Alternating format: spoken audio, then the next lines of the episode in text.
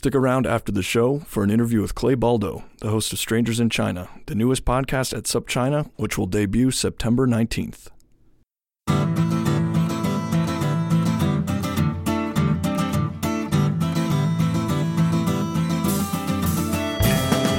Welcome to the Sinica Podcast, a weekly discussion of current affairs in China, produced in partnership with SupChina. SupChina is the best way to keep on top of all the latest news from China in just a few minutes a day through our email newsletter, our smartphone app, or at the website supchina.com. We offer original reporting and perspectives on a range of China related topics from the Belt and Road to the environment, from the latest online phenomena to the ongoing repression of Uyghurs and other Muslims in China's Xinjiang region. We're sure you'll agree that it's a feast of business, political, and cultural news about a nation that is reshaping the world. I'm Kaiser Kuo, coming to you today from Denver, Colorado, where the 2019 AAS conference, the Association for Asian Studies conference, is uh, throwing its annual shindig. It's been a terrific, terrific conference, and as you can imagine, we've managed now to line up many, many guests for future episodes, so stay tuned. Today on Sinica, I am delighted to be joined by Ed Pulford, a postdoctoral researcher at Hokkaido University, uh, who I actually met last year at AAS, of all things. Uh, Ed is the author of a brand new book called Mirrorlands, Russia, China, and Journeys in Between. Ed is a Cambridge trained linguist and anthropologist who is fluent in both Russian and Mandarin Chinese. And we've just been talking about just now about learning Japanese and Korean. Uh, he's at Hokkaido, so naturally Japanese. Uh, his book is a kind of, I would describe it as an erudite anthropological travelogue that focuses on the, the paired cities and towns facing each other across the long Sino-Russian border. Uh, it's full of lots of adventures and well-made observations with plenty of wit and humor and all without a, a bit of mean-spiritedness, which is really impressive. Uh, Ed Pulford, welcome to Sinica. Thank you very much, Kaiser. It's great to be here. Uh, so, Ed, what, what inspired you to write a book of this nature? I mean, it's it's not an academic book, obviously. Um, it's it's not a mere travelogue, that's for sure. People might think of Paul Theroux, maybe uh, that that sort of thing, a kind of mm. smart uh, travelogue, but I don't like Paul Theroux. He's not an attractive character to me. He doesn't come out. And where, you know, you're much more sympathetic. Uh, the places you go really are, are out of the way, uh, very much off the beaten path. There's not much by way of inspiring natural vistas or magnificent architecture. Right. But, and there were no calamitous wars or, or, uh, you know, massive political repression, no big flows of refugees, uh, no illegal immigration, no drug smuggling. I mean, there's not a lot of anything going on. Uh, in fact, the, the people you write about are ordinary, kind of quirky, maybe, but quotidian, right? I wouldn't say there's no illegal migration or drug smuggling, but uh, yeah, okay. I mean, not uh, not things that I personally wanted to get too involved in in either Russia or China. Um, but in terms of inspiration, um, I spent many years living in both countries. I studied Russian as an undergrad uh, in the UK and during that time also got very interested in China and so spent a year abroad that I had uh, during the third year of my bachelor's in Vladivostok uh, in the Russian Far East and studied Chinese there at a local university in order to try to understand this connection.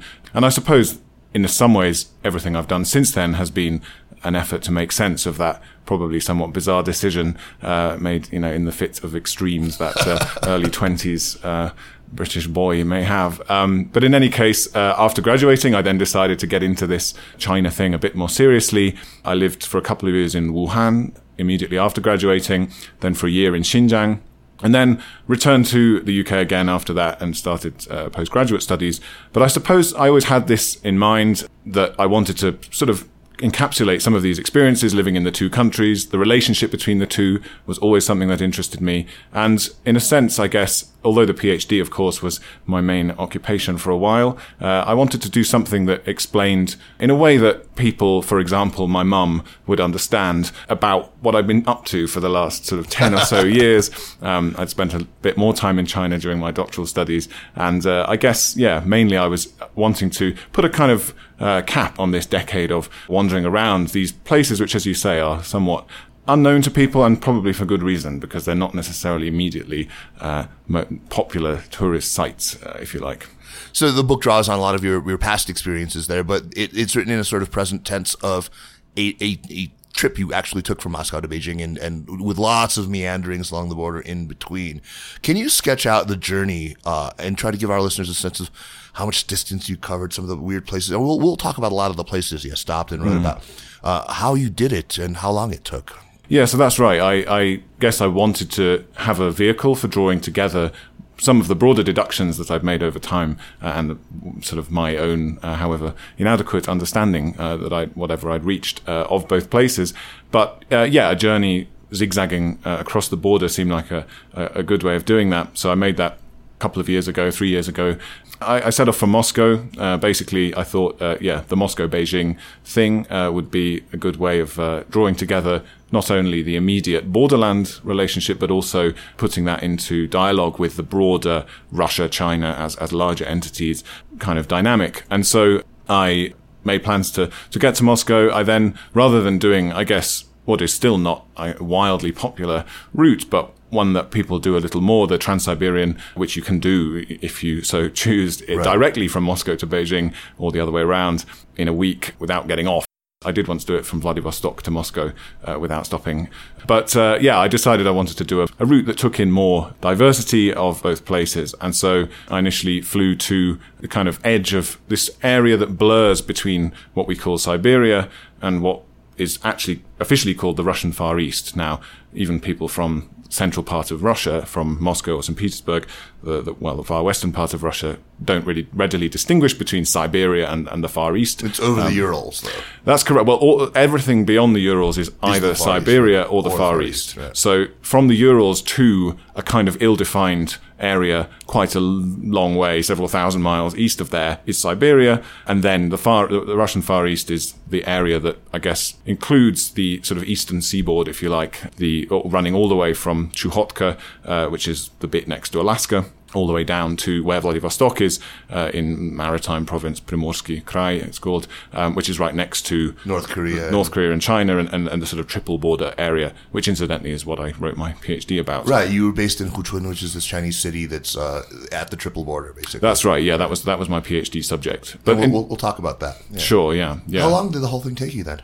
I spent a couple of months on the road, I guess. Which, given the distance involved, I mean, the border alone is four and a half thousand kilometers. Wow. Yeah. I mean that's the border if you just do it directly. And I was, you know, somewhat meandering. So actually, even a couple of months over that distance, you need to be moving with relative speed. But I lost count of the number of times you actually crossed the border. There was, I mean, you, you actually threaded back and forth uh, in, in, in many, it must have looked very suspicious. yeah, I, I, did wonder each time. I mean, that's something I try to reflect on a bit in the, in the book regarding uh, what on earth people thought I was doing, because um, there are there are border crossings between the two countries where third third country citizens, so people not from Russia or China, are not permitted to cross. Uh, so I was made sure to choose places where I would be uh, officially allowed, but even places where you're officially allowed, it, doesn't mean you're expected by any means. Um, but yeah, I started in Russia, as I say, came down from this sort of westernmost part of the Far East, or the part, part where Siberia meets the Russian Far East, came down, crossed into China, moved east from there, back into Russia again, continue to move east and then back into China again. So I guess uh, in total, three border crossings: Russia, China, China, Russia, and then back into Russia, China again uh, to make it to Beijing ultimately. Uh, the book is filled with all sorts of amusing characters. I mean, these are Russians in the Far East, uh, members of many different ethnic groups that I think lots of folks listening probably haven't even heard of. They were real hard drinking types on both sides of the borders. um, let, us be honest here. Um, you know, there had to be pretty strong temptation to get in a laugh at their expense. But as I said, I think you you managed to refrain from doing that, and you're pretty good about you know not being a jerk.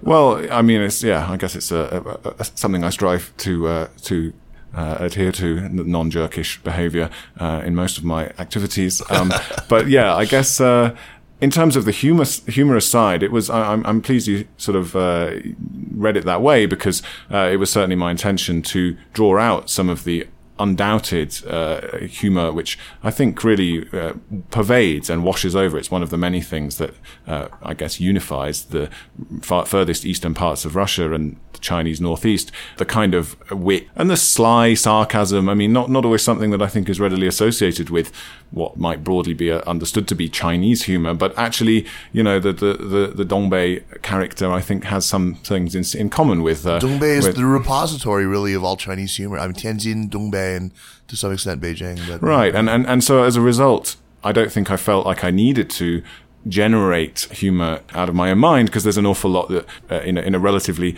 anthropological way you can draw directly from the source part of this may well be coming from a British background where a certain form of sardonic, cynical humor is, is the norm, maybe uh, even uh, tediously so for uh, some many outsiders and indeed some insiders. Uh, but I think I think as a result, the kind of yeah readiness with which people uh, make dark allusions to things in order to joke, both in Russia and, and as I say, in Northeast That's China, right. means that there's there's plentiful material there. You don't need to invent things uh, from your own uh, back. I mean, to keep you honest, you, you make all these quirky little historical sallies and discussions of other travelers who had, had done the same route in one direction or the other.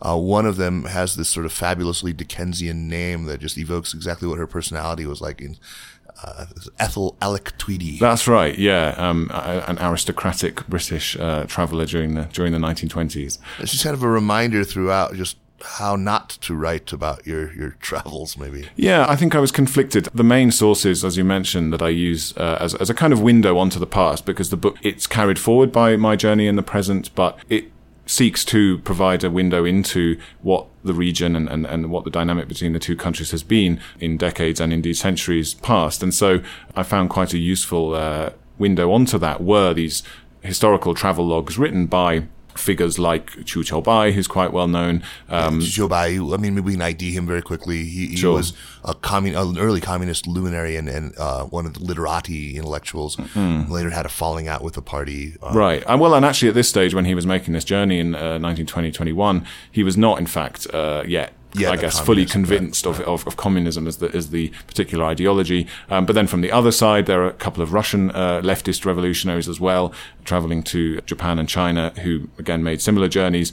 One of whom is uh, Sergei Tretyakov, who right. is a you know extremely wry observer of a lot of what was going on. And I think again, I mean, the, the humor in both what Qu Qiubai writes and and Tretyakov, and the mix of that with this kind of giddy idealism of what was going on a century ago in the immediate aftermath of the Russian Revolution seemed a really good window into what has united the two countries for the last hundred years, in particular. But Ethel Alec Tweedie, Ethic, Ethel Brilliana Alec Tweedie, indeed. Uh, I think I, I, didn't want to be uncharitable to her because, in many regards, as a female traveller, uh, you know, of whatever social class, in the 1920s, this was a pretty extraordinary thing to be doing. Absolutely. I mean, her yeah. book, which documents that journey, in, again, in the immediate aftermath of the Russian Revolution, Ra- Russia racked by civil war. She's absolutely disgusted by more or less everything she sees along the way. But in any case, I didn't want to uh, be too uncharitable to someone who, uh, regardless of, of the tone in which she writes, is a pretty intrepid figure.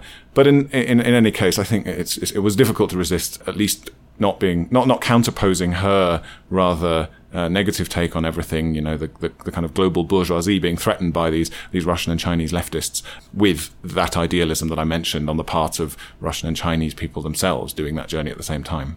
Speaking of idealists, you also have this really sort of painfully earnest uh, proselytizer of Esperanto, a Chinese uh, scholar who mm. I can't hmm. remember his name now. Yeah, Hu Yuzhi. Yeah, Hu Yuzhi. Mm tell us a little bit about him. Yeah, so he uh, he'd spent a period of time in Europe. So actually, in terms of trajectories, I'm going west to east, Moscow to Beijing, but the journeys that the others are taking, some uh, some of them are in the other direction. So Qu Qiubai, for example, is coming back or coming to Moscow from China at the time. He was going to work as a, a newspaper reporter for this Beijing-based newspaper Shanghai-based newspaper Chenbao in Moscow. But Hu Yuzhi had spent a period of time in Europe immediately preceding his Trans-Siberian trip, and so he is traveling back across.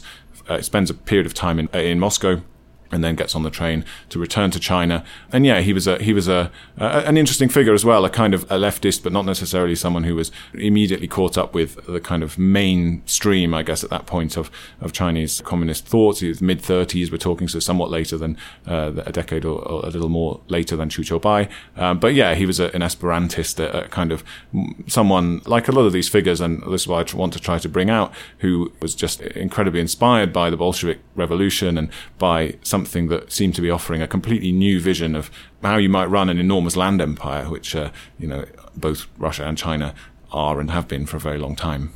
So we, we obviously can't talk about every town he visited along the way. Uh, let's just pick out a few places to focus on. One that I wanted to talk about first is the town of Nerchinsk. Uh, students of late imperial China uh, will know that name because of the treaty that mm. was signed between Tsarist Russia and the Qing dynasty mm. uh, in what was that 1689? 1689 yeah. yeah. Uh, talk about what led up to that though, because there's a lot of, of, of history that I think most people sort of glance over. Uh, the, the, the town of Albazin, which was founded by you know like renegade Cossacks, mm, and then mm. That's right. very interesting, like what happened, and, and give us a sense of the historical forces that collided there. It reminds me of the expanding um, the Empire of Islam and, and, the Tang Empire, and meeting at the Battle of Talas. In, mm-hmm. in, in yeah, I think. I mean, I think seven forty two. Yes. This is a uh, a particularly sort of uh, emblematic. Uh, yeah, it's a, it's a site which, as you say, a lot of people have heard of in kind of vague terms. And as you mentioned, there have been periods in the past where big land uh, sort of imperia have collided uh, somewhere. And you know, in a sense, I think one of the most interesting aspects of the Russia-China relationship, both on the macro level and on the ground, is that these these two things are still there, right? That this this this collision that occurred, as as you say, uh, in uh, well, the 1680s was the was the the kind of m- where it came to a head, uh, and and the Qing were successful in booting out the Russians from part of land that they'd kind of come into but from then until now, you know, those two those two polities uh, in in varied forms have existed right up to the present.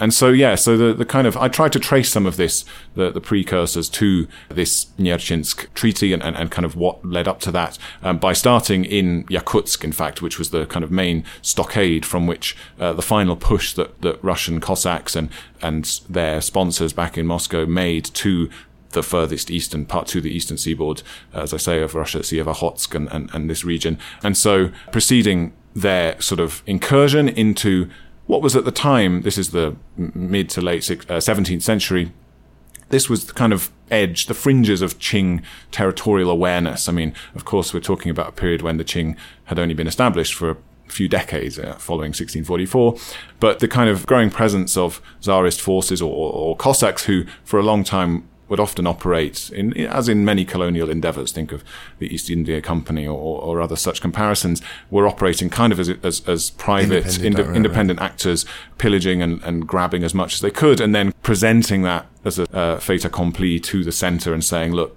you know, kind of like a, I don't know, like a cat dragging a sparrow into the house and presenting it to its owner. You know, like look what I've found, look what I've done. Well, uh, you know, can I? Sir Francis Drake. I mean, right? No, it's uh, the, the, the British uh, were equally uh, haphazard and exploitative in their time, but yeah, the Cossacks had expanded into these regions. They'd started extracting tribute in furs. And this is again one of many parallels that the Russian and Chinese empires before this era of socialism that, that we just briefly touched on. One of many parallels that they had, both fur extracting and, and tribute extracting empires, of course, in slightly different ways. But they moved into the region and started levying fur taxes from local indigenous populations who at the time, at least in some numbers, were directing their tributary uh, flows towards Beijing, the new Qing government, who of course had quite a uh, strong connection to this region, having come themselves from from sure. down from Manchuria. And so this obviously, as the Qing became increasingly aware of what was going on, cheesed them off quite significantly. And so they decided to move in and put a stop to this. And yeah, the, the practice of, of Russian colonial expansion at that time was, again, to parallel other countries which have expanded across continents, these wooden stockades, you know, just as in the American West, these kind of fortresses that, that were small. I mean, the number of people involved in many of these uh, iconic historical events were actually pretty yeah. small. Yeah. yeah. So a few few hundred people had like yeah put put together this stockade at Albazin, which I guess was considered to be uh, yeah really beyond the pale in terms of what uh, the Qing were prepared to accept, and so they were successful at that time in in, in booting the uh, the Cossacks out and, and and getting rid of them for a time anyway. How aware were they of one another? We have this you know, with the sort of advent of, of powerful gunpowder armies in the aftermath of Tamerlane, and it's beginning really in the 16th century, you already start to see the sort of expansive Russian power. And in the 17th century, of course, it becomes, you know, a major feature, the sort of manifest destiny. Mm. Uh, but how aware was Tsarist Russia about the Qing, and how aware were the Qing of, of, of these um, Harrys coming from. Yeah, right. The yeah the the the, the uh, the, the, Harrys from the from the north. Um, no, I think there was a great degree of mutual of mutual ignorance at this point. Uh, I think the the Qing themselves didn't fully know who these maniacs were on their northern fringes, and for the Russians' part, it seems pretty clear that they didn't have much of a clue either that these Qing forces who were fighting them and, and raising their stockades in the build up to the settlement at Nerchinsk uh, were the same people who were ruling this China thing that they'd heard about uh, in reports from uh, historical travelers. Of course, you know, Moscow was. They called it Kitai, though, right? I mean, after the Khitans, right? The Qidan. Right. Yeah. This this this word that's Cathay in yeah, English. In English uh, yeah. The same. Yeah, it's cognate with. Uh, so they had this. Yeah, this word Kitai. They'd heard of it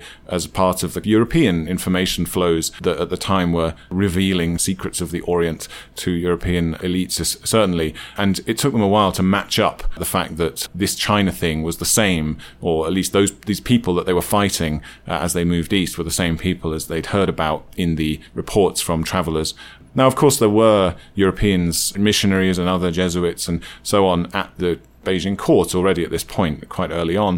In um, fact, they were they, they the whole negotiations at Nerchinsk were in Latin, right? Right, in part, yeah. I mean, uh, partly as a result of both having had their exploitative way with with tribute levying in. Oh, maybe not exploitation. I guess there are there are uh, disputes or debates to be had over the morality of of that form of uh, of, of, of colonial co-optation, but um, both the Russians and the Qing had their own Mongolian speaking allies as a result of expanding into this area. And so uh, negotiations, and, and, again, this plays into the kind of mutual ignorance picture because neither of them spoke the other's language. Neither, Russians didn't speak Manchu or Chinese, and the Qing, the, the Manchu forces, didn't speak Russian. And so, yeah, Mongolian intermediaries were part of the picture, but also Russia, being an empire that had also expanded west at this point, had various Polish Catholic or Latinate figures at court as well, and, and some of whom came along to the Nerchinsk treaty negotiations and were able to talk to these missionaries at the Qing court in Latin, which by the to, to have late 17th century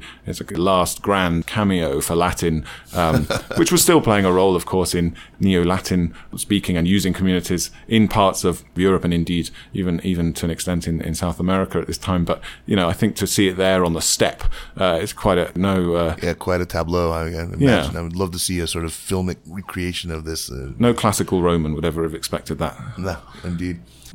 T- talk about what the town of Nerchinsk is like now, though.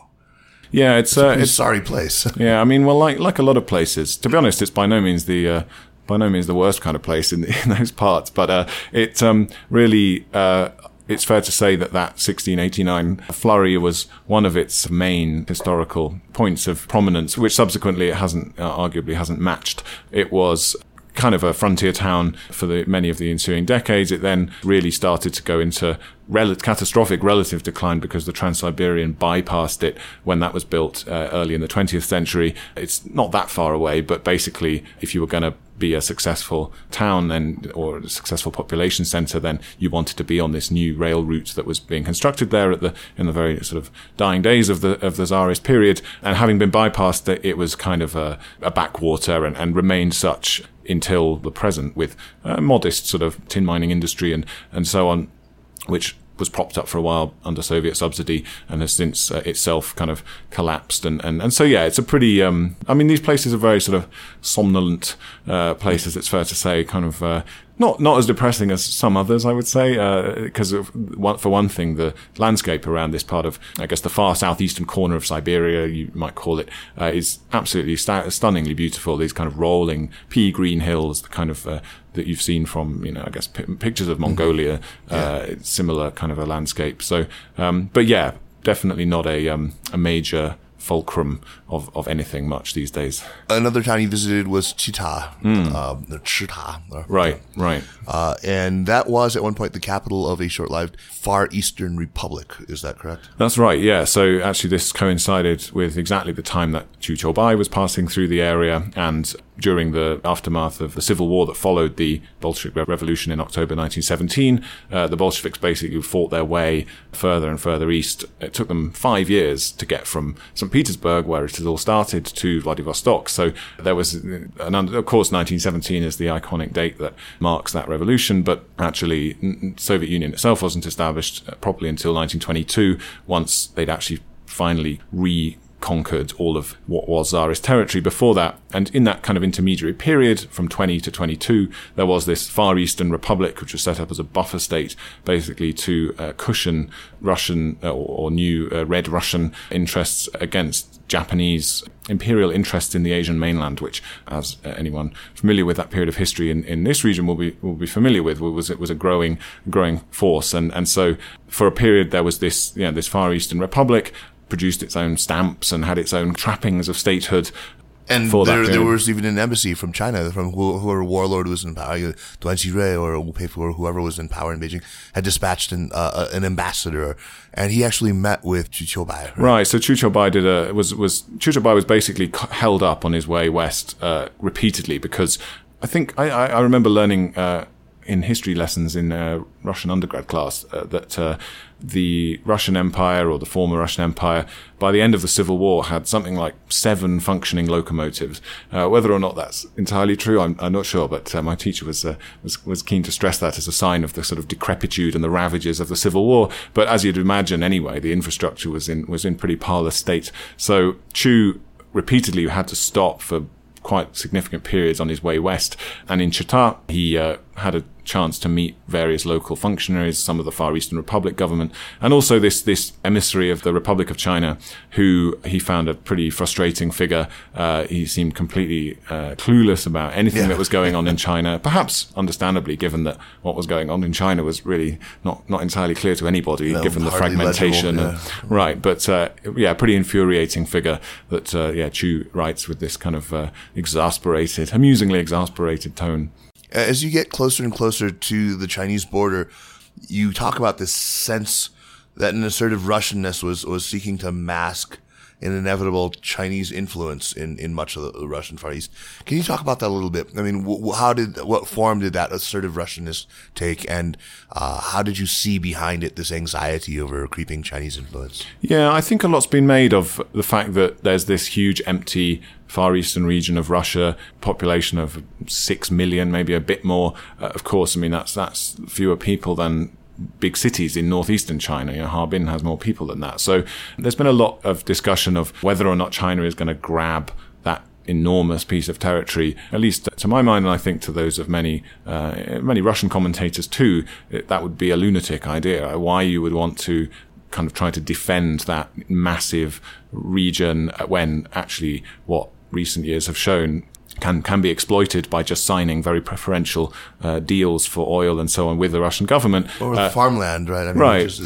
I guess that's one thing, but I mean, Dongbei itself is emptying. I mean, this is this has known been known for a, for a good while, many years, right? It, it, and and so if the adjacent area of China is decreasing in population, why you would want to add a massive, climatically less favourable region into the picture? It seems it seems a little mad, but uh, there are areas where the border is basically uh, um, along a north-south line, and where climatologically it's identical on one side of the border to the other, but the population density on the Chinese side is is you know multiples right. of, of, what it is on the Russian side. The farmland's the same. And you know, in, throughout your book, you have people whether they're talking about fishing or farming, they're constantly sort of carping about the the lazy Russians on that side who, you know, if it were us, we'd we'd fish the shit out of that. Mm, if, mm, that, if, it mm. were us, we would be cultivating that land. I right. Mean, and so there's kind of a natural osmotic gradient where you would think that a lot of Chinese would want to sort of move yeah. west. Yeah, and I think I, I think one one remarkable thing that anyone can check for themselves is that if you if you go on uh, Google Earth or whatever and remove all la- layers of, of borders and, and other kinds of markers, you can see where that border is. Partly, I mean, uh, there are rivers along that border, most notably the Amur or the Heilongjiang, for, for large stretches of it. But even without that, you can see the way that land use varies uh, just from from space, right? I mean, right. of course, which bits of Chinese borders can be seen from space has been a, a, point of discussion for quite a long time. But this this one you really can see the the distinction there. But to come back to the the farmland or the kind of notional encroachment, there's been a lot of yeah, there has been paranoia about that in the Russian Far East, specifically I, I think amongst generations of people for whom the presence of China in their lives is a staggeringly new phenomenon. Anyone who grew up during the Soviet period, when at least between the 60s and the and the 80s, China and the Soviet Union were in a pretty chilly, uh, if not outright hostile uh, yeah, relationship. Yeah, right. right. Anyone who grew up at that time had nothing at all to do with China, despite often growing up within sight of it. And so I think the increasing presence of Chinese things, whether it's material objects, consumer goods, or people who are coming over as tourists increasingly, but uh, also for longer as traders in, in the post-Soviet era. It's a big shock, and it has stirred up a lot of a lot of worries about Chinese, yeah, about, about exactly these kinds of things that you mentioned, that the kind of osmotic potential for what would happen if things were balanced out in terms of population and, and land use. But one, I mean, one indicative fact, I think, of how perhaps disproportionate some of those fears have been in the region immediately surrounding Vladivostok, for example. There's far more South Korean business and far more farmland growing soy and other other crops run by and managed by South Korean companies than there is Chinese by quite a long way. And no well, one's talking about a kind of well, South Korean invasion. I mean, there are other kinds of Korean invasion that I think are making themselves felt, perhaps culturally, in the Russian Far East, but uh, uh not not. and in my household, where my, my well, where, where, yeah, where where where isn't it being felt? Oh my god, yeah. K-pop thing. Um, you know, you, your book is also peppered with all sorts of marvelous little observations that you make kind of offhandedly, but you know, I would lo- they turned over in my head and chewed on for a while. And thought, oh my god, that's actually that, that's that's very correct. And one of them, I mean, these this is, is, is completely unrelated, but you, you, know, a lot of the people you talk to are young Chinese travelers, and you just make this sort of offhand remark on SupChina. Recently, we've been talking a lot about whether uh, Chinese people should give themselves English or, or foreign names. Mm. There's a couple of essays that have been written on you know taking one side or the other on that, and uh, what he pointed out was it, it just became obvious to me after he said it is that the post '80s uh, the Balingho, they all pick, you know, it's always, you know, Rebecca or Vivian or whatever.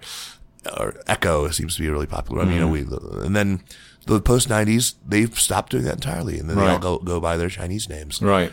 Uh, yeah, when this was very clear to me, I guess from personal experience, even apart from that time, uh, that specific trip, and um, yeah, some of these backpackers I'm talking to are young people traveling around parts of Inner Mongolia that I cross into, where local inhabitants belong to this Eluosizu, the, the indigenous, ethnic Russian minority of China, much mythologized, I think rarely actually uh, discussed, but, but this, these are these areas which are kind of styled in a Russian way.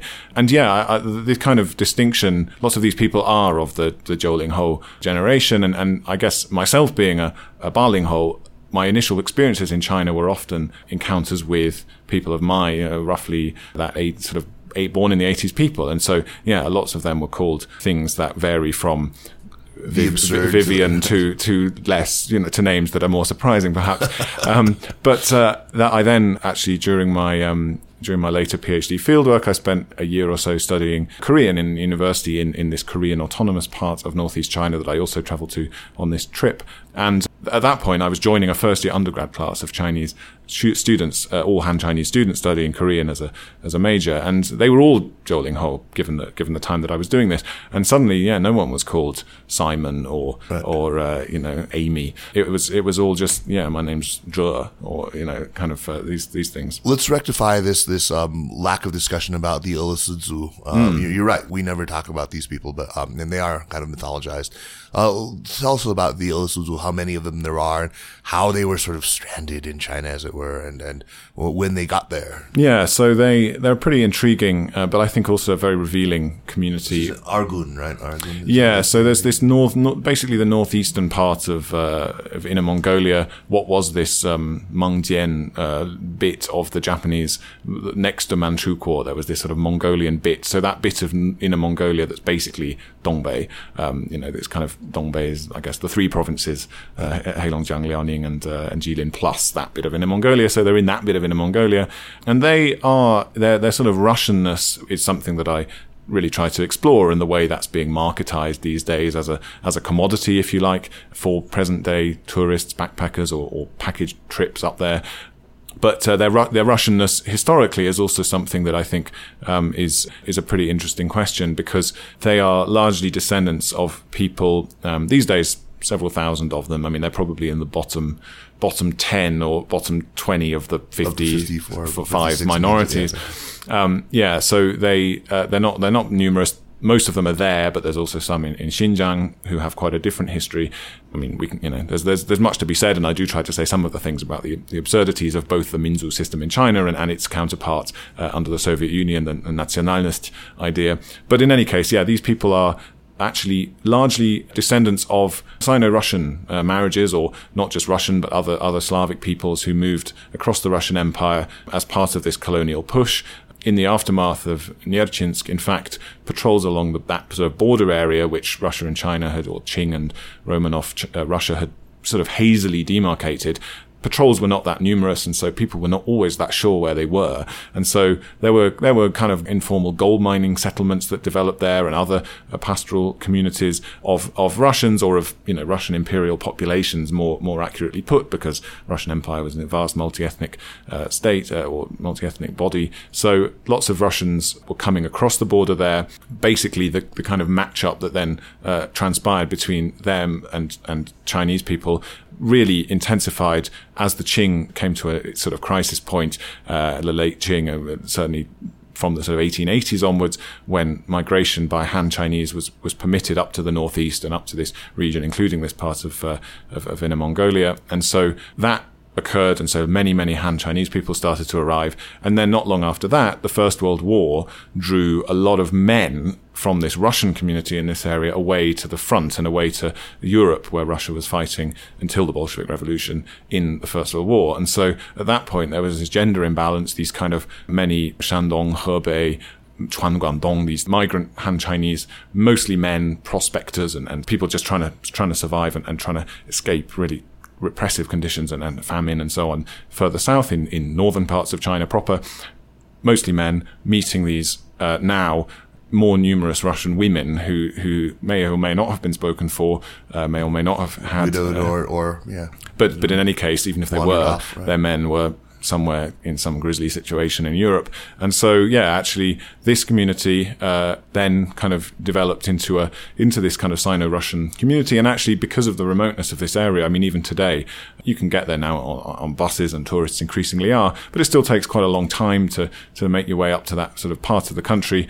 And in the past, was yeah, it was a very sort of remote region, and so the community remained relatively intact in, in that the descendants or the, the offspring of these mixed marriages then intermarried. And so actually this kind of Sino-Russian thing uh, retained its uh, kind of um, balance for, for many generations. And this so kind of exotic, uh, you know, touristic selling point where people go there and are looking for those sort of, I mean, there's the, the Russian architecture, the carved wooden houses and things like that, right? Now. Right, right. That's, that's, the, yeah, it's been made into a kind of Dis- somewhat Disneyfied, Disneyfied thing. Yeah. Um, but I guess I try to ask some of these questions. I mean, of course, that looks absolutely appalling to uh, to a to a Anglo American or a sort of Euro American audience. The, the, use of ethnicity in that way, or the marketing of of ethnic identity.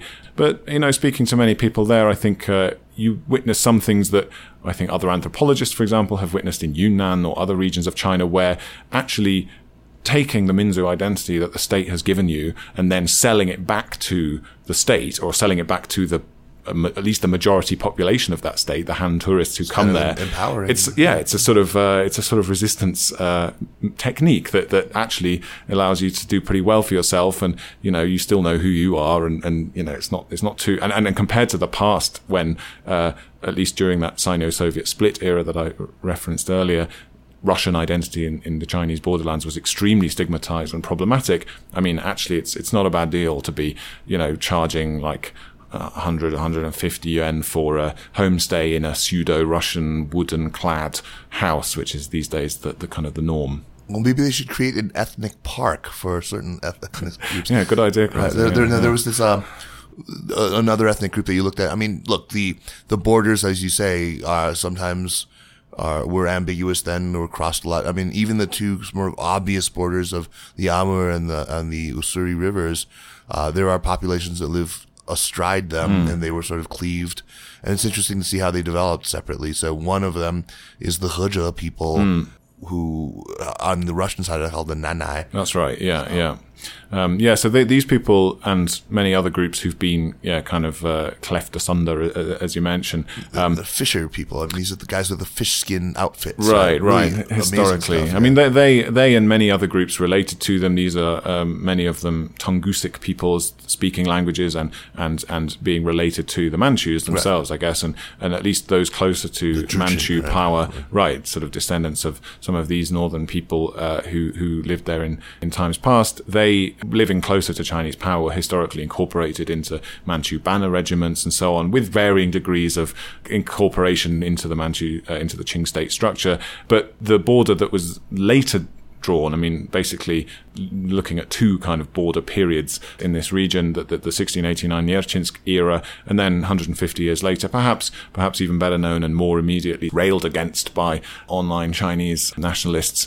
The, the, the, the 18, yeah, the, well, the a uh, little earlier, 1858 and 1860, right, right, right, the, the treaties of uh, Aigun and uh, Beijing, um, which was signed, uh, which was sealed in those locations, and, and basically incorporated the territories around Khabarovsk, big main city in the Russian Far East these days, and Vladivostok, uh, the kind of bit that sort of goes south from there. Uh, and I include maps of all this stuff in the book, I should say. But yeah, so so this did divide groups who had had a varying level of allegiance in in past times to the Qing state, and then those two groups were gradually estranged from one another during the sort of era of high socialism uh, somewhat earlier in the Soviet Union, of course, from the 30s in particular, when when sort of Stalinist policies of um, ethnic uh, kind of incorporation into the Soviet state were, were, in full force, and then you know a couple of decades later under Mao, they really became you know very much a part of the the, the ethnic regimes and and indeed the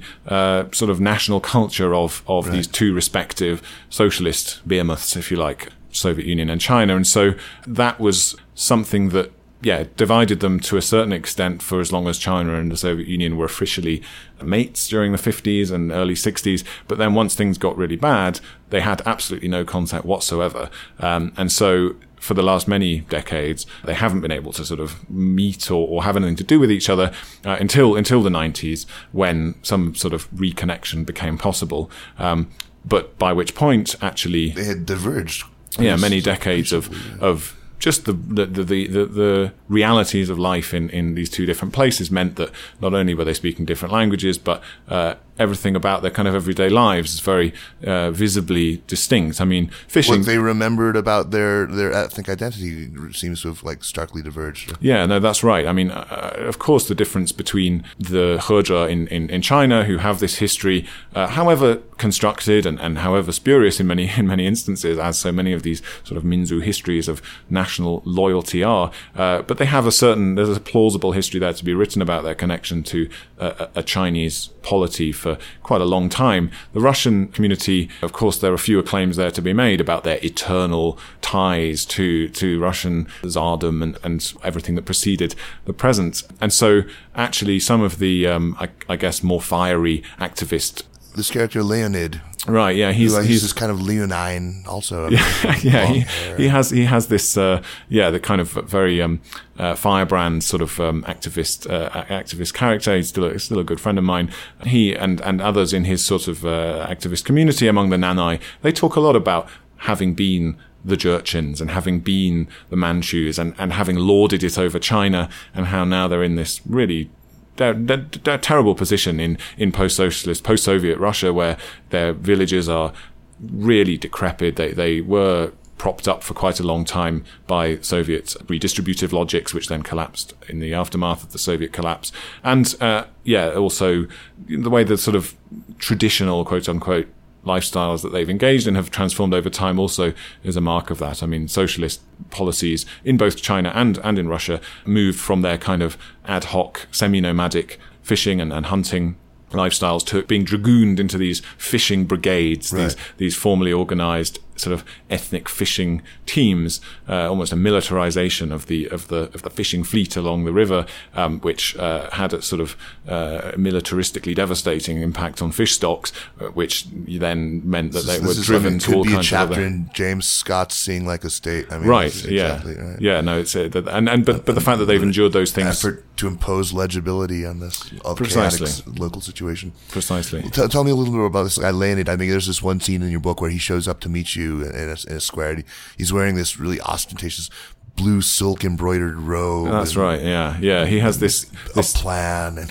That's a right. So, so I mean, the, the kind of again uh, respective ethnic policies, both sides of the border have ascribed to their ethnic ethnic minorities a kind of archetypal array of uh, clothing, of, of dances, of songs, of you know the kind of um, Oh, I know it paraphernalia well. that one witnesses on on the Chunwan, on, on on the CCTV New Year's Gala or whatever. Very similar uh, phenomena existed in, in the Soviet period, less so now. But in any case, there is this kind of uh, canonized uh, sort of repertoire of, of, of costume and so on. And so, um, again, I mean, these, these, these things are used these days as a way of talking to the state, right? I mean, you wear your costume and then you become nanai in a way that otherwise it's very difficult these days to prove yourself nanai. Russia, incidentally, Russia no longer has the ethnicity uh, category on its uh, domestic identification Oh, really? Documents. that's interesting, they, they got rid of that in 2007. So there's no, not like on the Chinese Shenfenzheng, there's no, there's no way of saying, here's my national ID, here I am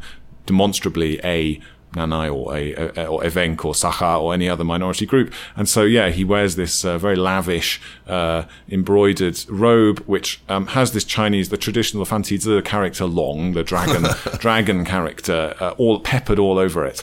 But you know, he sort of sheepishly says, "Well, look, you know, actually, this one divides down the middle, meets, you know, across my uh, across my chest here, but actually, the real Nanai one is one of those ones more close to the Mongolian on um, the side. uh, Right? yeah, up up in the shoulder, kind of up at the neck, um, and so um, yeah, he's kind of you know dancing around some of these uh, these historical, I guess, ethnic identifications, and but channeling all of that into claims to be made against the Russian state, and and, and you know basically wanting to uh, you know use that as a lever against these. And you were telling me when we were chatting the other day about how he's really, really sort of fascinated with indigeneity everywhere now. I mean, globally, Right. Which is a really interesting side effect of this, his own kind of ethnic awakening. Yeah. Yeah, and I think it's also a really interesting side effect of the relative, uh, what kind of, I guess, discussions or what kind of information networks um, former Soviet peoples and and contemporary Chinese uh, peoples are plugged into, because actually. Uh, among many, many uh, indigenous groups of the Russian Far East and the Far North and Siberia, the post-Soviet period has been one where interest in global indigeneity, in uh, you know whether it's Native American populations or Maori or or any other indeed global indigenous um, cause, it's been a huge uh, sort of boom. Most notably, things like meetings across the Bering Strait between communities, you know, riven by another uh, national border between uh, what was Russian Alaska and and and uh, now United States since the eighteen uh, since the eighteen forties, the United States and and and Chukotka. You know, there's been a lot of this kind of inter-indigenous group communication and, and, and networking, whereas in China, very much still, uh, at least from the Hezhe uh, and and other groups, including the Eluosizu and other minority groups that I spoke to. Like cloven off. right? Yeah, they're, well, they're part of a Chinese world, which is not so uh, much part of those same discussions. Um, so again, that's another, I guess, indication of that that divide. So let's let's move you along. Uh, you spent some time in Harbin, and uh, you talked mainly about that city's history from you know growing from a rail juncture, just sort of uh, something laid down by the Russians, to the city of six or seven million people that it is today. Uh, you talk quite a bit though in, in your history about the white Russian settlement there after the Russian Civil War and the, the large community of, of diaspora Jews that was there as well. A really interesting city. I, I, I wish there would be more written about. I mean, Shanghai gets all the attention. and What was happening with uh, Harbinskis was more maybe uh, as interesting. Right? Right. No, that's right. Yeah. Um, no, it's a pretty unique, uh, yeah, little, uh, little, I guess, yeah, an island uh, of, of of Russianness. Um, I mean. Um, it, it started, yeah, pretty pretty humble uh, origins as this uh, this rail junction, and the point where um, the Russian-built China Eastern Railway that uh, basically was actually the first link in the Right. Trans-Siberian between uh, the the sort of European and Siberian stretch of the railway to the, the to Vladivostok. Vladivostok, yeah. Um, because the route across that part of what was, uh, uh, of course, by the early 20th century, an increasingly sort of detached, fragmenting part of uh, collapsing Qing was the much more, uh, much shorter, more viable right. route. And so uh, much contested, much fought over, changed hands many a time. Right, Japanese yeah, no, that's right. So, so in a sense, Harbin acts as a pretty good lens into the really in, uh, um, incredible transformations and, and inter-imperial rivalries that were going on from that point in the, in the very end of the 19th century up to the well, really up to the establishment of the People's Republic, whether it's the whether it's Japanese interest or uh, Russian interest, or then the kind of many, many Russian interests that that fractured uh, or that, that, emerged in the aftermath of the civil war, when Harbin became this kind of island of pre-revolutionary Russian life right. in China, uh, detached from what was now the Soviet Union, not too far the, up the railway to the north, and yeah, sort of persisted in some version of that. But then, of course, under Japanese occupation in the Manchukuo period, and again, in the present, somewhere I'd you know, really heartily recommend a visit at any time of year. Ice Festival is very well known. Of course. Uh, blisteringly cold. Uh, definitely take a take a hat.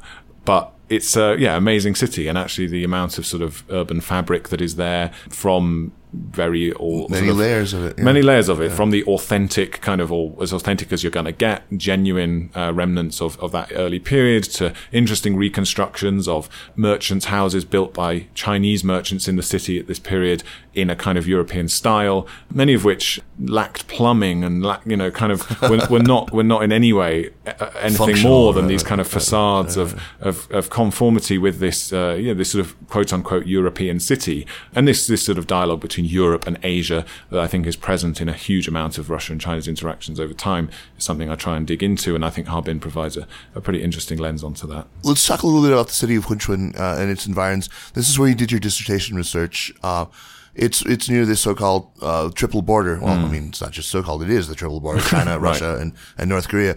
Uh, that alone makes the town really fascinating. But there are all sorts of plans now being laid for the town. It has you know an important role to play. Talk a little bit about Hunchun and its significance. Yeah, so I, so Hunchun and, and this wider uh, kind of Yanbian prefecture, it's called Yanbian Korean Autonomous Prefecture. Um, a pretty uh, unique and, and, and to me at the very least fascinating part of what is overall uh, I think quite a fascinating region. It I think exemplifies a lot of what you see today in terms of a really vast imbalance between Far Eastern Russian communities, which are very uh, still very dilapidated. You know, almost three decades on from from the demise of the Soviet Union, still very obvious scars of that sort of imperial collapse. Uh, massively depleted populations, the physical ruins of, of the demise of many of these towns are, are just standing there uh, around. And so from Hunchun, uh, which itself is this place that from the center, from both Yanbian, but also more importantly from Beijing, has been envisioned as a Northeast Asian hub, both logistics and, and, and, transport, and kind of basically an outpost of the Chinese developmentalist dream is, I guess, a particularly clear sign there of the of the mismatch between what is going on on the Chinese side of the Sino-Russian border uh, and on the Russian side. I mean, incidentally, there you also have North Korea, which provides a, a third very intriguing case study of, of what has happened to a socialist country which was going along some kind of developmental trajectory for a while in the late 20th century of course, to uh, uh completely uh, more catastrophic consequences, even yeah. perhaps than the Soviet collapse.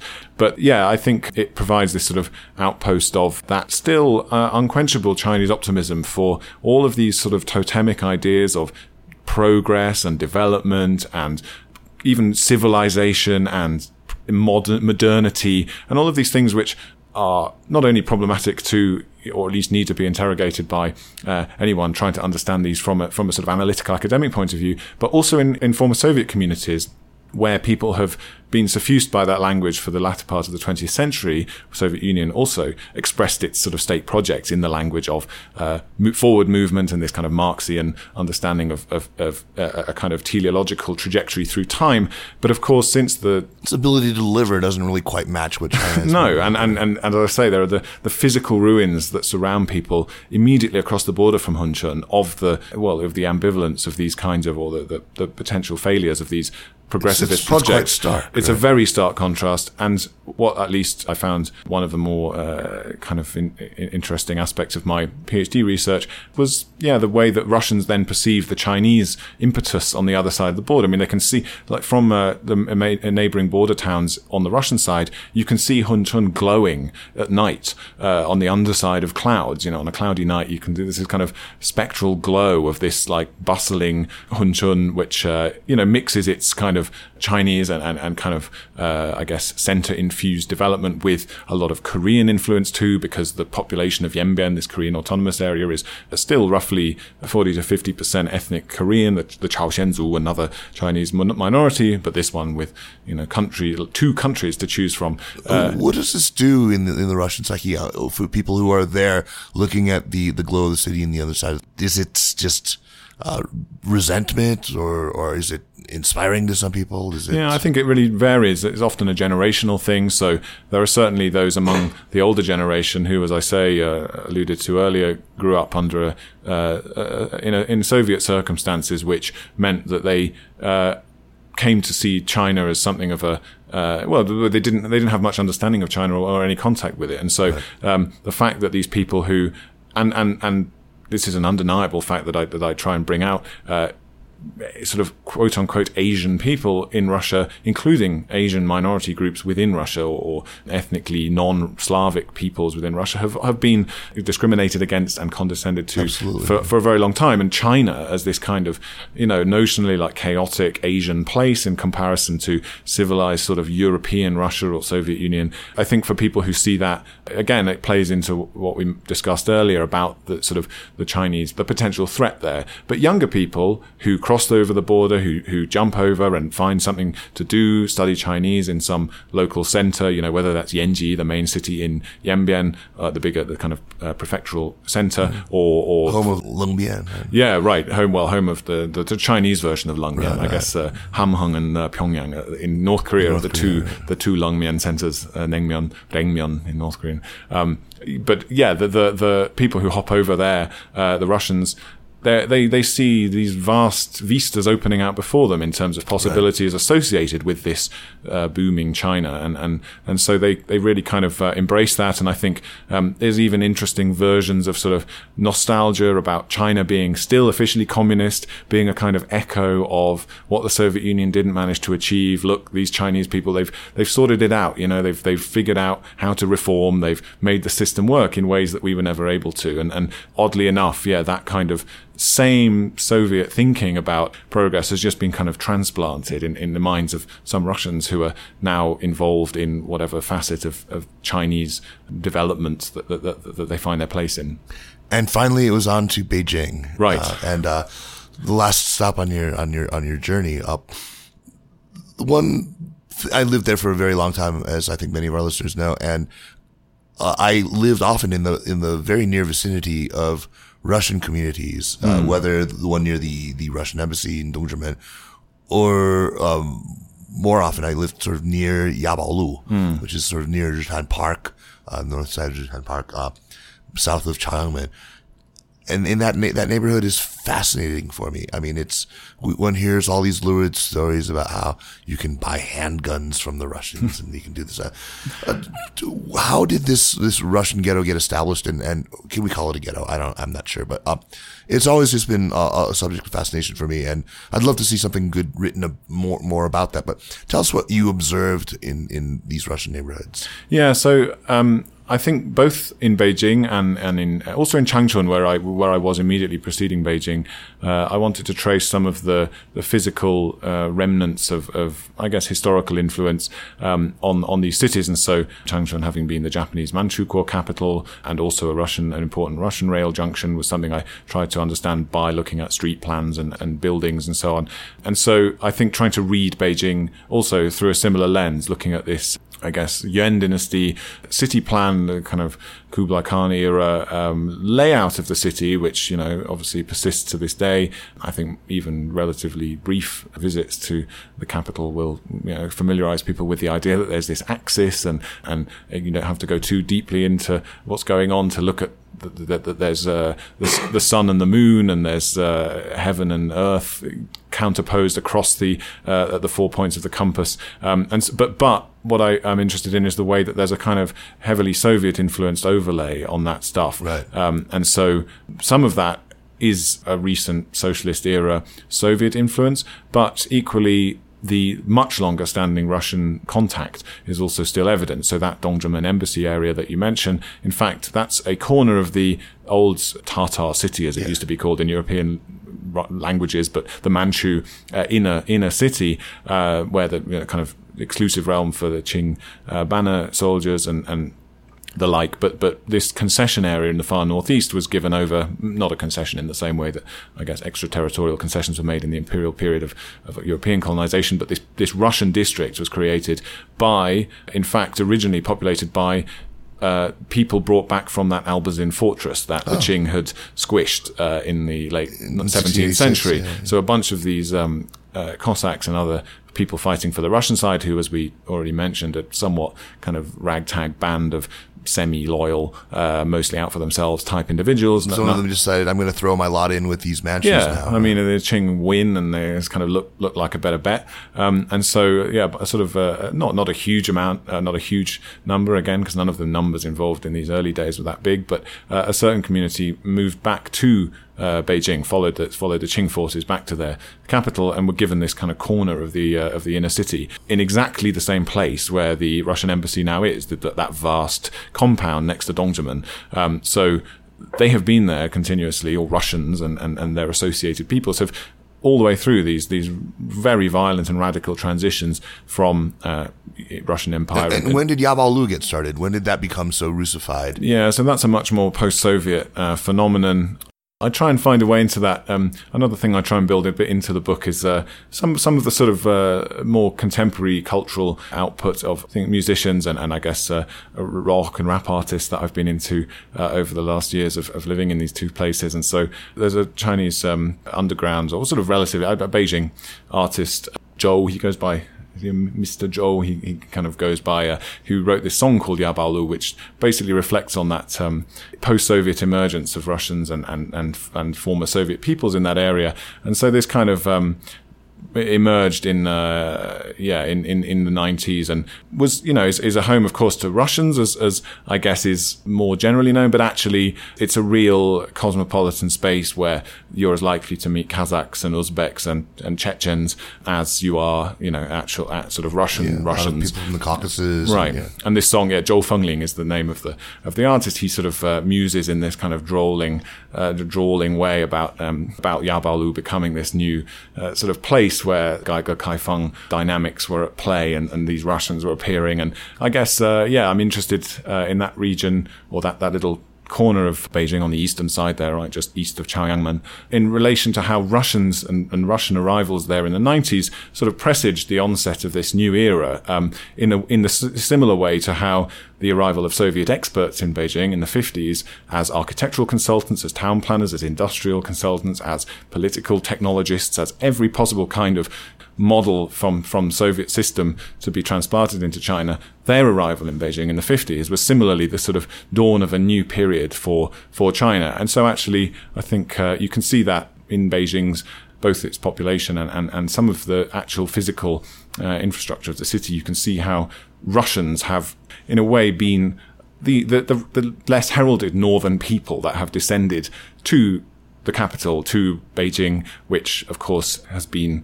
fulcrum for Yuan power over China, subsequently uh, Qing, that these kind of, the, you know, whether it's the Mongols or the Manchus who've come down from the north, actually the Russians and the Soviets have been this other northern group who've come down and left a pretty deep impression on contemporary China. They've left uh, also a street full of really interesting restaurants, which is right north of Ritan Park, uh, right, sort of parallel to Ritan Beilu, mm. or uh, west of yeah, west yeah. of Ritan Park, yeah, yeah, west of Ritan Park, uh, which is lots of fun. Um, there's you know, Azerbaijani restaurants, and uh, there was a Georgian place. I don't know if it's still open.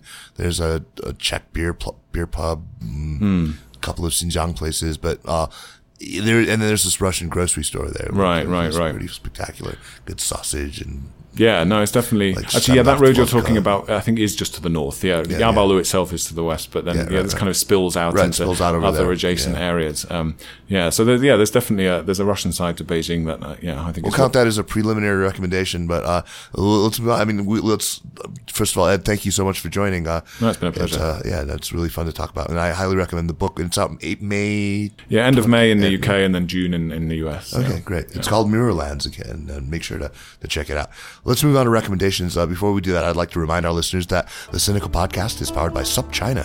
If you enjoy the reporting, the columns, the quizzes, the podcast conversations, and all the rest of it, uh, the best thing you can do is just to subscribe to SupChina Access.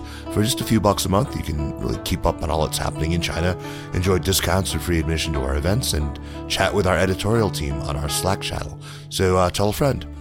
On to recommendations. Ed, what do you have for us? Yeah, so um, I think a lot of uh, sort of Sino-Russian stuff can be found uh, in, in in the book itself. It's it's not uh, effusively footnoted, but there are a few references to interesting things. So I'd so I'd suggest uh, you know getting that where uh, good books are sold, and then looking in there for uh, ancillary recommendations to this topic. But I guess I'm interested in the more general theme of Northeast Asian or East Asian connectivity too, and, and having spent a bit of time in, in Korea and Japan as well in more recent years.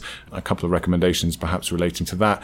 This is not by any means a new find or anything that probably will be news to many people, and it may well have been recommended before. But uh, I've just finished reading Pachinko uh, by Min Jin Lee, uh, which is uh, she, she- she's a, a Korean American writer Uh, who talks a lot in, in well writes a lot of uh, in, in her in her novels about uh, diasporic Korean experience, and this one is um, based in in Japan, um, and it's just an absolute uh, you know, deeply moving, incredibly vivid uh, account of of Korean experience uh, in Japan.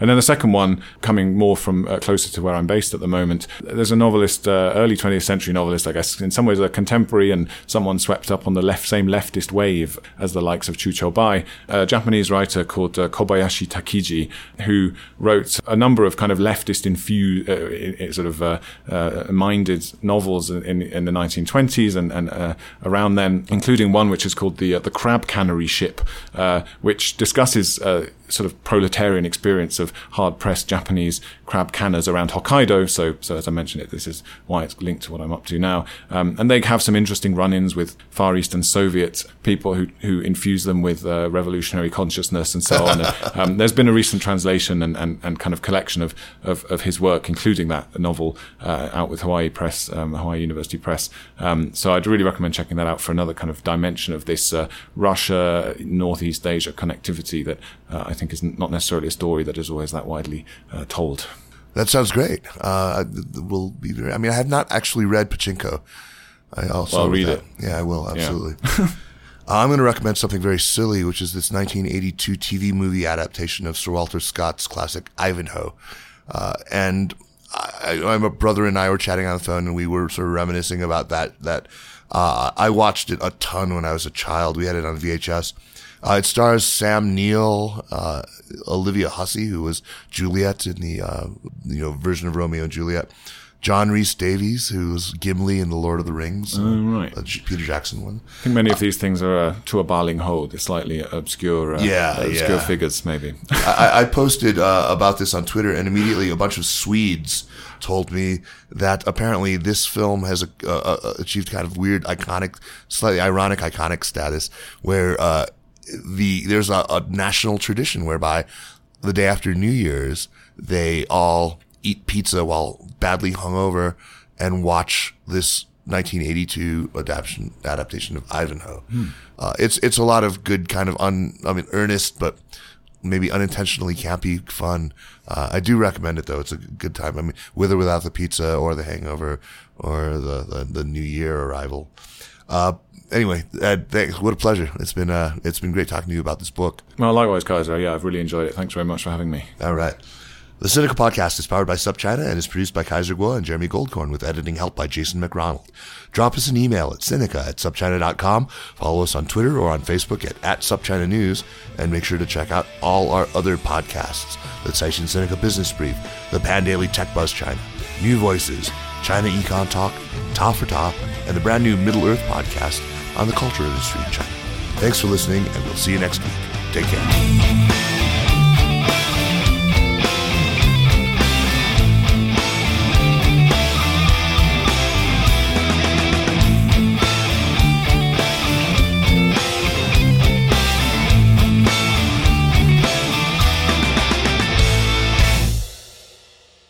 Hey, Sinica listeners. We're really excited about the brand new show. We've got Strangers in China, which debuts next week on the Sinica Network. We're going to be running chapter one of the first season right here on Sinica next week. And of course, we encourage you to subscribe.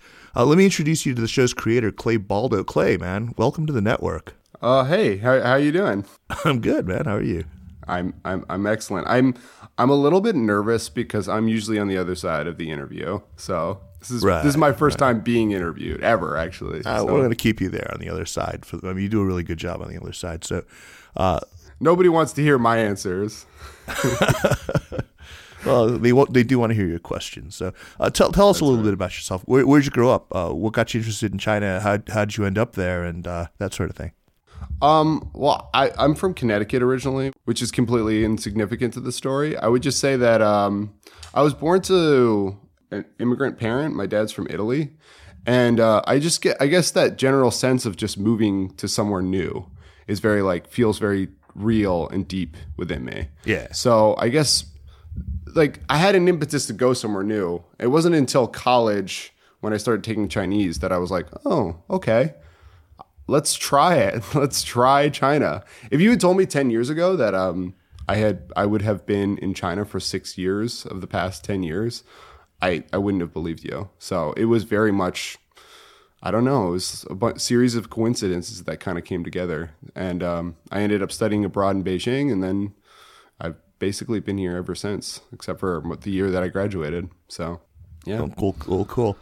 So um, the name, the the name of the podcast, "Strangers in China," I, I love it. I thought we all thought on the team here, we thought it was a perfect name for a show about you know people like like you and people on the margins. You know, it's done really by people themselves who are foreigners or strangers uh, to the country. Your dad's Italian, so you probably know that you know like strangers and foreigners is one word in a lot of the, the Latin languages, but uh, after uh, 20 years there, I often actually still felt like a stranger. So uh, tell us a little bit about the name and, and how you guys came up with it.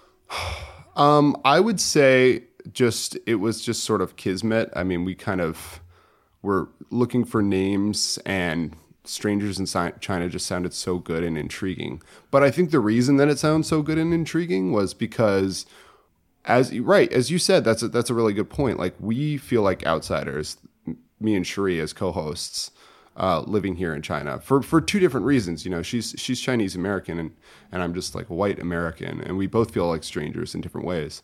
But we're always trying to talk to people who feel estranged from their own country in a certain way, uh, from their right. own society in a certain way, and so that's really why it felt like it was such a good fit when when it really came down to it. We're looking for people who see China in a different way, and uh, from my experience, people who see things in a different way are usually different in some particular way. So a lot of the sure. voices that we feature are people who just couldn't make it within the system or people who want to defy the system in some way or people who live on the margin of society. I want to temper people's expectations a little bit because it's we're not talking about we're not talking to like p- political leaders necessarily or people who are starting big movements necessarily. We're talking to normal uh-huh. people uh-huh.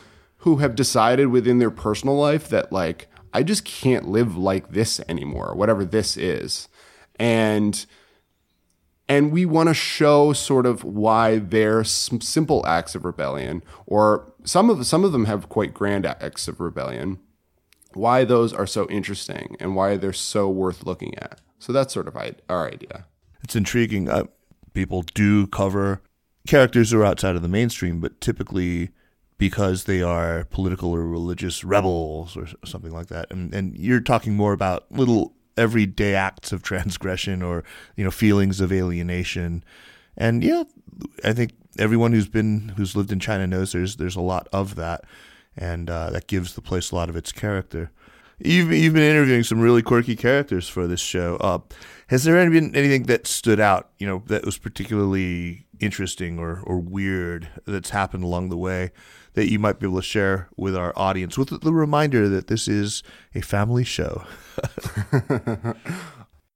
My favorite episode was going to Cinema Q, which is a queer event uh-huh. here in uh, Shanghai, and just I I did a lot of like like vox pop, you know, like talking to people, just random people uh-huh. um, who who went to the event, and the reason I loved working at Cinema Q was like the vibe, the feeling is so so exciting. It feels almost like combustible mm. in a weird way. It's like you have all these people who are nervous about being where they are, like nervous about talking, nervous about showing up to watch these movies that are sort of like not sponsored by the you know state narrative. So you're watching all these queer movies, these explicit movies, these really intriguing right. movies.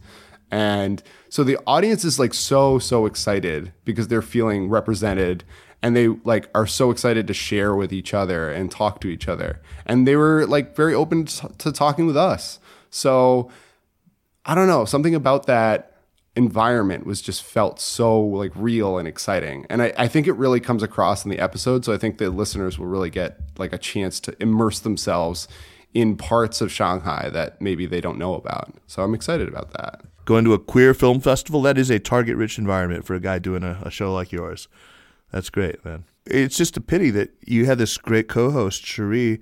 Uh, you guys launched the show together.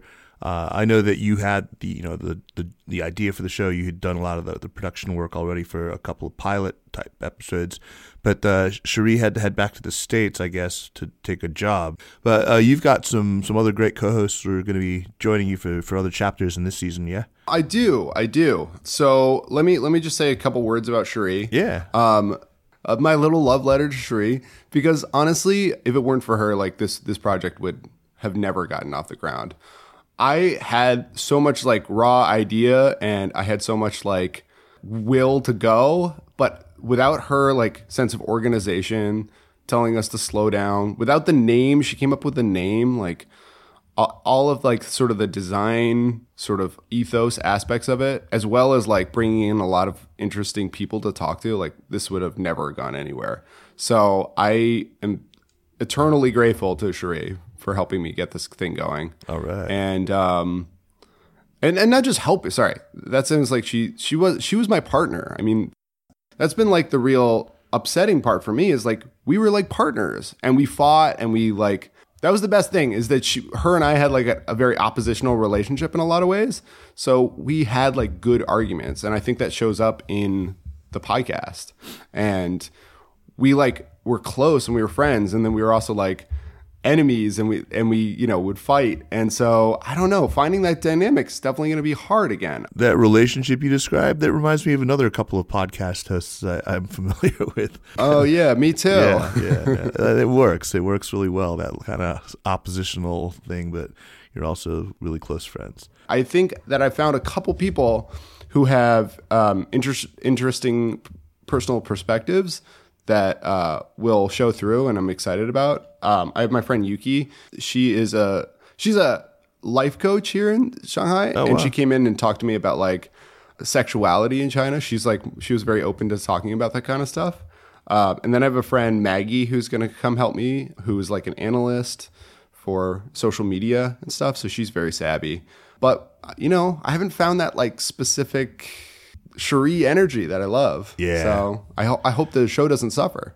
Yeah. You know, as much as I loved Cherie being part of the show, I'm sure you're going to continue to do some really, really great shows. And uh, I really look forward to hearing the rest of this season. Uh, before we go, where can people find you on social media? Okay. Uh, our Instagram is at strangers in China. Mm-hmm. Our Twitter is at stranger in China. There's no strangers. It's just one stranger. I couldn't get strangers in China for some reason. which is Weird. yeah, which is uh, so totally weird. And we've foregone doing the whole Facebook thing because you know who's on Facebook anymore. I am. But, hey, but whatever. My bad. Sorry, sorry, Kaiser. That's okay. You are forgiven. Hey, Clay Baldo, congrats on the new show. We are really psyched about it. thanks, thanks. Don't forget, it launches on the 19th. That's just next week. So, uh, so stay tuned. Yeah, I'm excited. All right, well, thanks, Kaiser. Thanks for the interview. This is the first time I've been interviewed, so I was a little bit nervous, but um, yeah, You did fine. You did fine.